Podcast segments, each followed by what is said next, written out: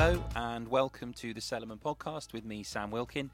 It's been a couple of weeks. Uh, it's been an interesting time recently in Cellarman world and in the day job. A few exciting projects coming up.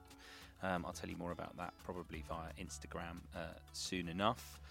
Um, so this is the long-awaited part two uh, of my conversation with Fiona Provan at the Calf at Foot Dairy. Um, Fiona is well. You've learned from the first part of this this two-part um, podcast uh, that she doesn't hold back. She's honest. She's straightforward. Uh, she is extremely charismatic and incredibly easy to listen to. Um, I mean, actually, I don't quite know how I've managed to do it, but I've managed to edit it down from roughly four and a half hours of, overall of conversation about everything. I mean, everything. Um, so this time we focus much more on the calf at foot dairy itself and the cows and the calves and the relationship within the herd and why she does what she does and why it's different and what she hopes to see from other businesses uh, down the line. Um, some of what she says is quite controversial. I'm sort of hoping that there is some comeback from this podcast because it's really interesting to engage with people who perhaps disagree with some of the things she's saying. Certainly, she's not describing the norm or the way that things are done traditionally. Uh, well, in recent times, certainly in the dairy industry. So hopefully, some people will listen to this and, and come back with their with their take on what she says. Um, I think she's incredibly persuasive, fascinating individual. So I'm just going to leave you with Fiona Provan of the at Foot Dairy. We don't treat the cows as commodities. We treat them as, oh, um, well, they're part of us. I see milk, proper milk, you know, whole, unpasteurised, untreated milk as being a really vital food for us. I love cows. I love all animals. You know, we're all here for a reason, and we're all part of um, the planet's eco web um, and obviously I had to do something with my life to make my life worth, you know, worth living, worth uh, and, and meaningful. I didn't want to just be here and take from the planet. We all do need to eat, and I think a vital food is is milk and grass-fed milk and, and beef. Um, I, I, never wanted to be a beef farmer. I didn't want to just have animals to kill them. It, it just goes against the grain. By taking milk, like taking eggs from hens, um, I didn't feel I was hurting the cows. But then, as we know, com- com- dairy became commercialised, um, and the conventional systems are um, abhorrently cruel. But that's probably because farmers have been pushed into a corner to treat cows as commodities. You know, making dairying and farming a business. And I don't believe farming should be treated really as a business. We all have to make a living, but um, I think you know food is the most important thing apart from water and the air we breathe and a shelter. Uh, a cow obviously has to have a calf to produce milk, and in the early days, um, people, my customers, possibly people that come here, didn't even realise that. There are things you feel, you know, the cows are definitely have become institutionalized, but you know they're happy within the institution. Vegans will say they're slaves, you're this, you're that, you're a murderer, paedophile. It always does, obviously, um, smart with me and obviously makes me think, which isn't a bad thing. You know, the vegans when they do have a go, it, it I think it's a good thing because it does make me sort of think and maybe think, do I want to adjust that? Well, I think the resurgence in kind of regenerative processes that are themselves very traditional, I think, is a direct response to that kind of the vegan pressure upon like you know dairy and beef and things like that. It's actually kind of people kind of just holding their hands up and going, well, hang on, actually this this is this is beneficial what we're doing so you can't level that at us but the bit that they always level is is that element of uh, you know a a cow has to have a calf to milk and then you remove that calf almost immediately and obviously you kind of anthropomorphize that process and imagine a human baby being taken away from its mother and suddenly i mean i certainly think my my sort of experience of it changed in terms of perception uh, when when I when me and my wife had had our first child, you suddenly go, oh, you know, that it just sort of opens it up for you in a way that it wasn't there before. Yeah, that's right. Absolutely, that bond, and the cows do have that. It, it's instinct. Our bond with it, you you can't when you before you have your baby, you don't know how much how much you're going to love it. You don't realise. You know you're going to, or you should do, and obviously, some cows don't, you know, but mm. very few of our cows don't love their babies. But some have a much stronger maternal instinct, as with some humans. Some some some people make better parents, don't they? And some are sort of quite indifferent to their children. Very very rarely. Um, and some cows can be like that. And actually, within our system, when you've got a cow that's a little bit indifferent, it's uh, they're easier to handle because you can take that cow straight into the parlour and milk her without the calf coming in. But the cows with that very strong maternal bond, uh, we do have to bring the calf in with her for the first few days. We'll take the calf into the parlour first. If it's mum that's very nervous about leaving her baby and she does these little mummy moves to the calf, and you, you can hear those on some of our videos. Um, she does little mummy moves. As soon as the calf's born, or just as you know the fluids coming out before birth, um, mum smells that and she starts these little mummy moves to the calf, and it's just such a beautiful thing. And then what we do is we push the calf into the parlour first, and mum will obviously follow that calf to the end of the earth. And then mum will follow the calf in because she might not come in on her own. And then on her own, if she does, if we do get her in, she might suddenly turn around, knock us all flying, and run out to see where her calf is. So we'll bring the calf in. Then after a couple of days, um, not such a worried cow, not you know with such uh, high in, uh, maternal instinct, um, after a couple of days she might come in on her own. But then, funnily enough, when you know with mums, you get that, you get the third day blues when we have our babies. There's a after three days, you, mum seems absolutely fine with humans, and then suddenly mum starts crying and she doesn't know why she's crying. And it's not necessarily postnatal depression; that's something completely different. But it is the hormones. It's that mix of that crazy rush of hormones you get. And as us with PMTs and things, we can just start crying before we, you know, before we have our period, and that's PMTs. And it's the same sort of thing. Your hormones are going bonkers.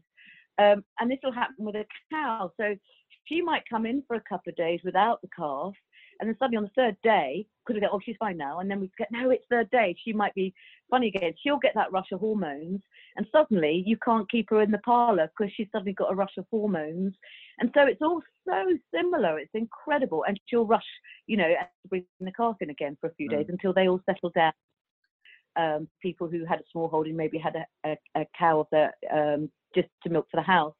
They, you know, the calf stayed with mum because that's you know, and then with the calf would be for um, to be the next house cow. But I'd say I've got a bunch of house cows basically. I have a herd of about 20 cows. There's 41 head at the moment, and I'm trying to keep it micro. So I do know other people that are copying me to a certain extent, but they've only got a few cows, and for most of the year they don't actually have milk. But we want to always say we have milk so you've got calving going on year round, basically. You're not doing it in blocks. Exactly that. We do calve just about. We don't block calve. We we we calve just about all year round. But I do now refuse. I do think it's unnatural to calve in the winter because obviously there wouldn't naturally be grass and our cows are pasture fed. A cow really wants to have a calf in the spring when there's a flush of grass for her for her milk, uh, her milk flow to uh, to feed the calf.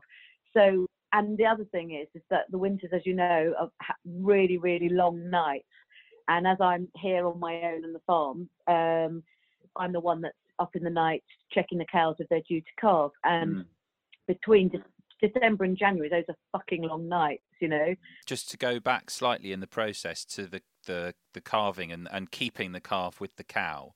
So just to this is just to sort of uh, relay something I've heard said by a different dairy farmer they said that that they remove the calf immediately because well i think i think shortly after the initial colostrum because of the sort of health benefits of that obviously which are the same as they are in humans um, but they remove because it's it's cr- it's crueler to keep the animal the animals together and that they actually only really bond with the person who's feeding them. The colostrum is actually more vital for a calf than it is for a human. I know that if that calf doesn't get the very first colostrum within the first few hours of birth, practically a death sentence. It can be a death sentence, but not for human baby. As you know, a human baby doesn't always go straight to the breast. A lot of bottle fed, and they're fine. So the immunity, I think a lot of immunity the human baby gets is part plus across the the cord, you know, the, uh, through the placenta, and with it comes from the colostrum, apparently. But I, this is what I've been told. So it is more vital for a calf to get that colostrum.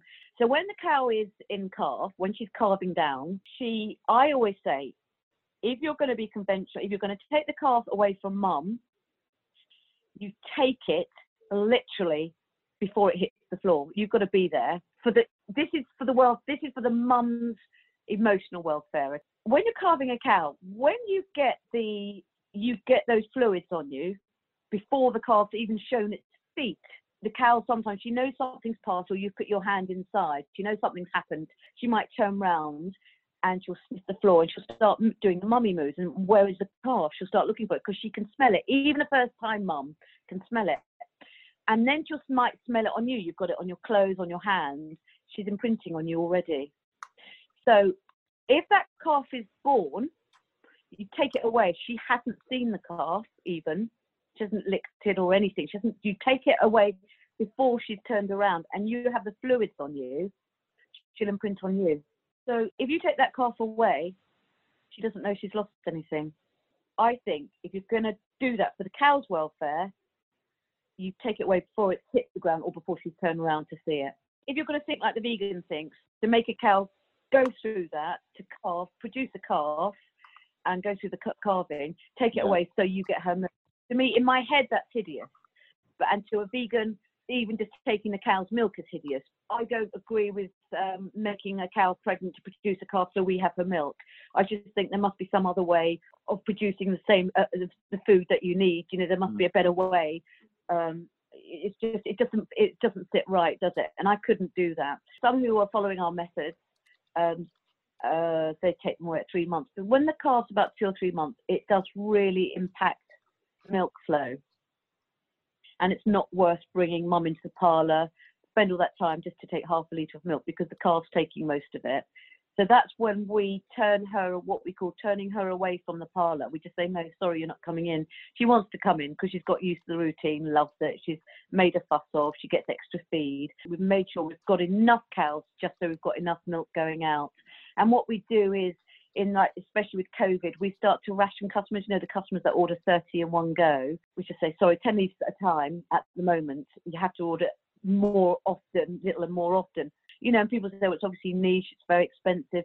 No, we know it's not expensive. We know that I'm not making money. Yeah, I'm not a great businesswoman. I've probably already told you. Milk and dairy is not, you know, if you're doing it the way that you're doing it, is not, is not, you know, it's not big business. And also, you're keeping animals for much longer than a, a sort of a more traditional commercial a, a outfit would keep them. So that that all costs and adds up. Yeah, you could say it's very hands on, but it's night and it's very labour intensive. That's more because I haven't got the right equipment here you've probably seen my my little parlour. It's not even a parlour; it's just a corner of a barn. I've got a couple of wooden sheep hurdles. Cows are so tame. I don't need to um, shackle them in. Uh, they're unrestrained and uh, they're pleased to be in there. The cows bloody love you. They know us indiv- like we know them individually. They know each one of us. They know my crossface. They know I'm fucking pissed off, and they they'll, they'll or if it's pub night, which I enjoyed on on uh, Instagram. what was it yesterday? Uh, just the, the, your little your little dance. yeah, it's great.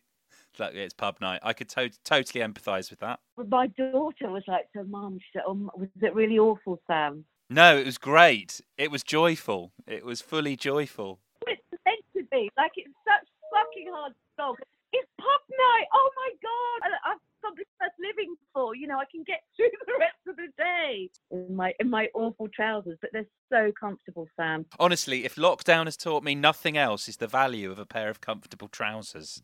Um, I feel like we're straying straying off the point here a bit, Fiona. Let's go back. Let's go back to. Let me carry on. The, the mm. labour intensive. Yeah. But yes. what about those calf sheds? What about those calf sheds?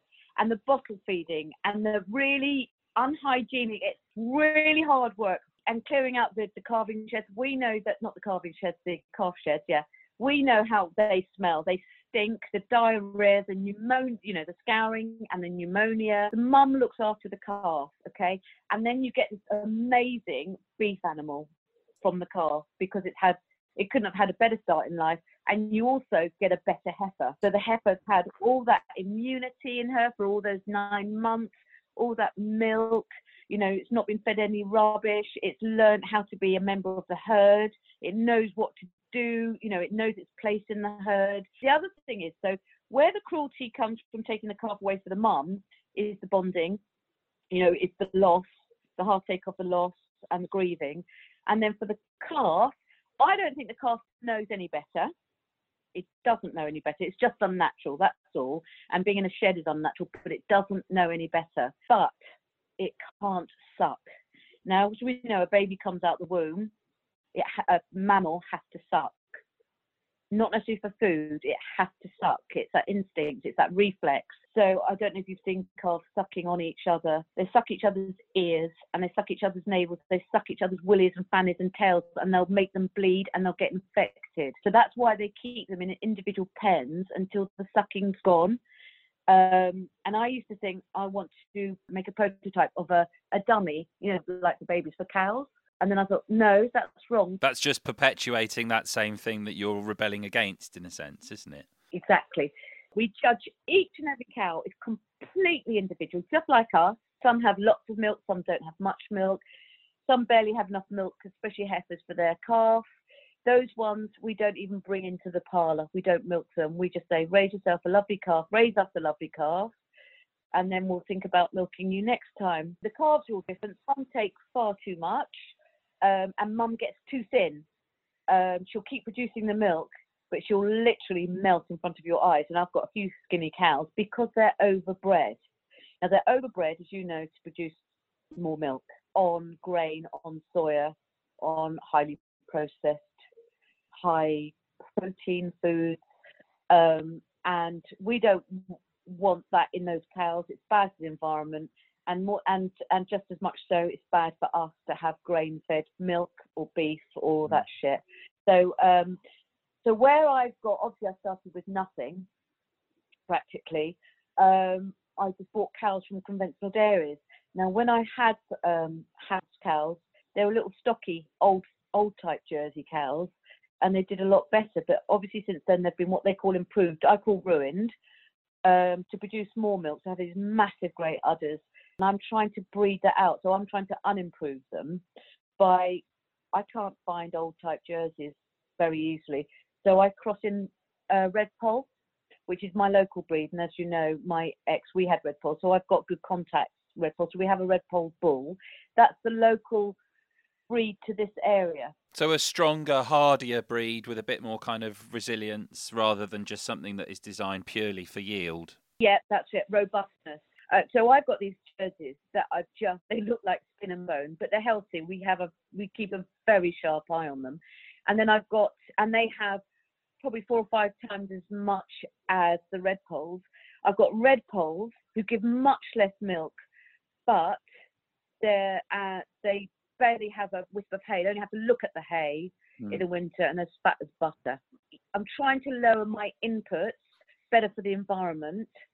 I need an animal which will do better on less. So lower input, lower output, but hopefully an actual profit margin, you know, a better profit in the middle. I had a question as well. This is something that came up from someone who someone who farms sheep.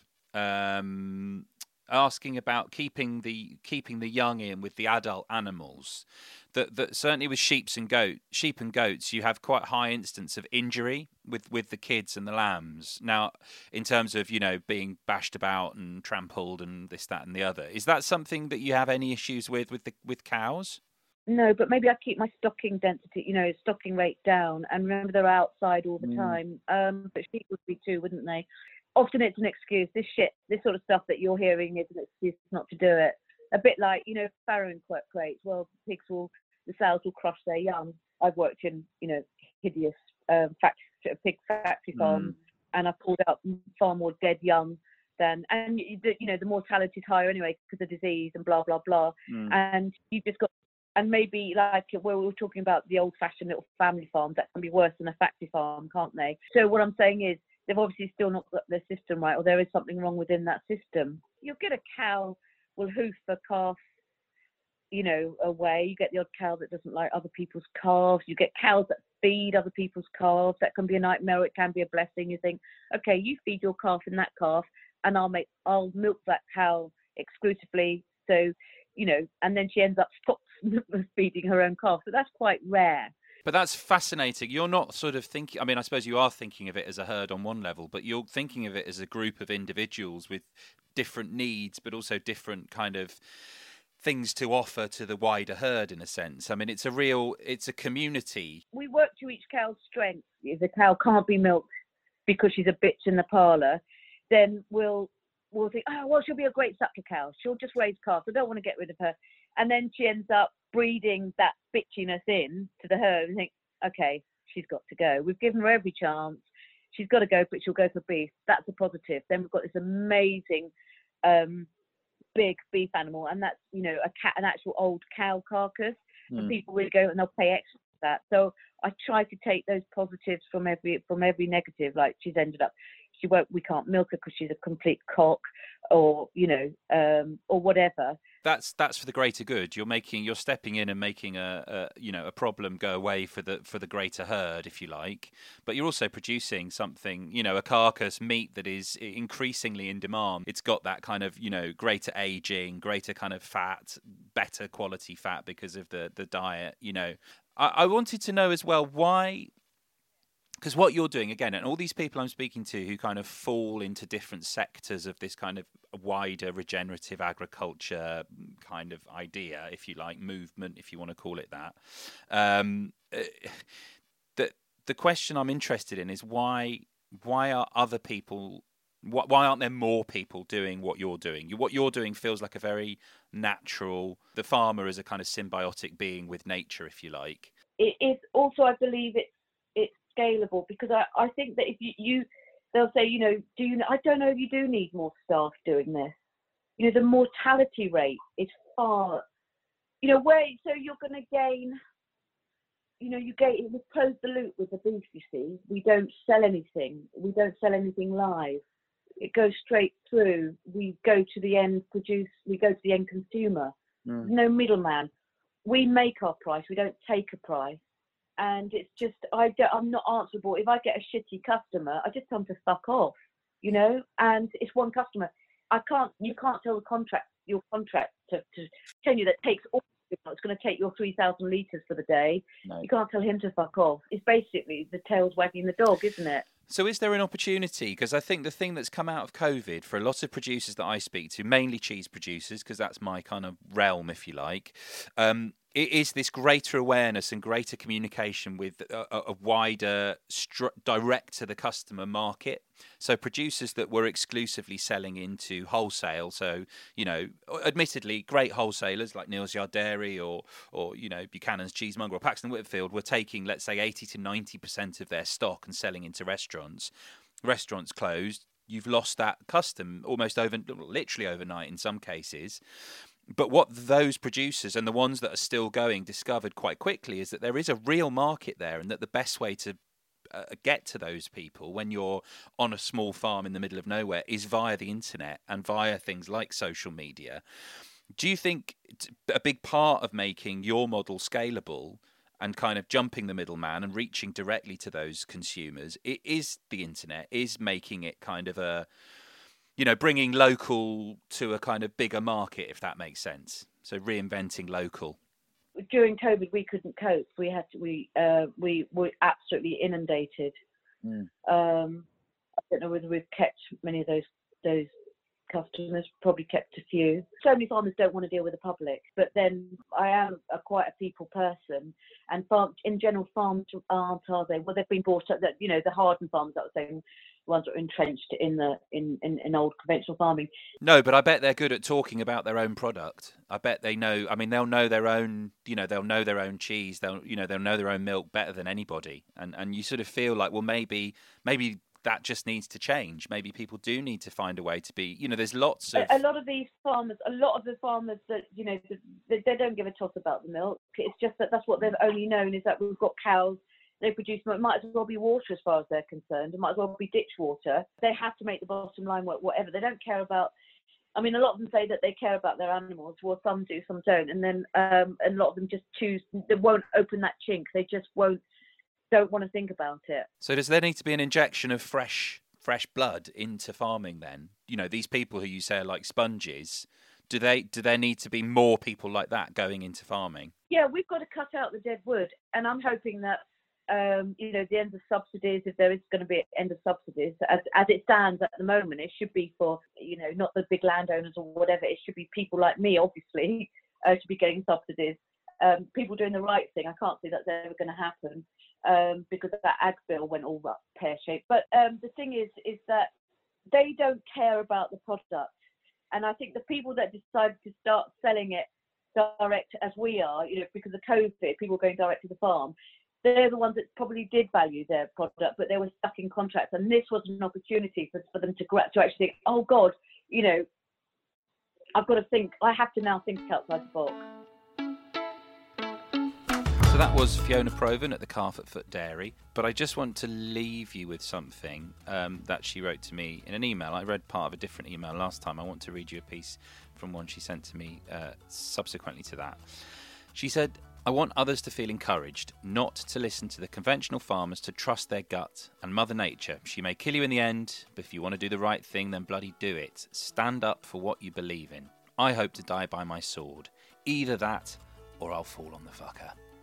Thanks very much for listening. I'll see you next time for the Cellarman Podcast. The Cellarman Podcast is produced by me, Sam Wilkin. If you want to know more about Cellarman, go to Cellarman Sam on Instagram and Twitter, or check out the website cellarman.co.uk.